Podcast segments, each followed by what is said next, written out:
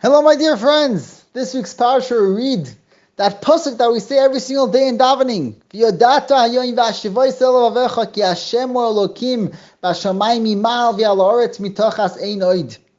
Sfarim HaKadoshim bring on this pasuk and they say.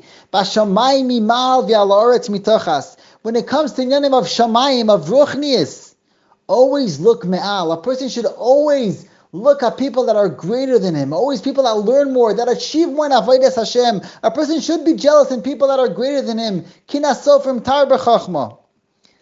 But when it comes to Inyanim ala Oretz, ala Oretz mitochas, when it comes to Gashmias, to Artius, always look at people that have less than you. Don't look at people that have more than you. Don't be jealous of people that have more. Look at people that have less than you.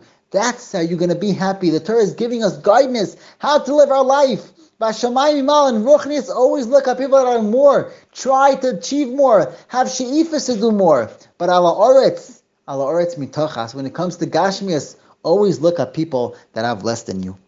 Have a great day.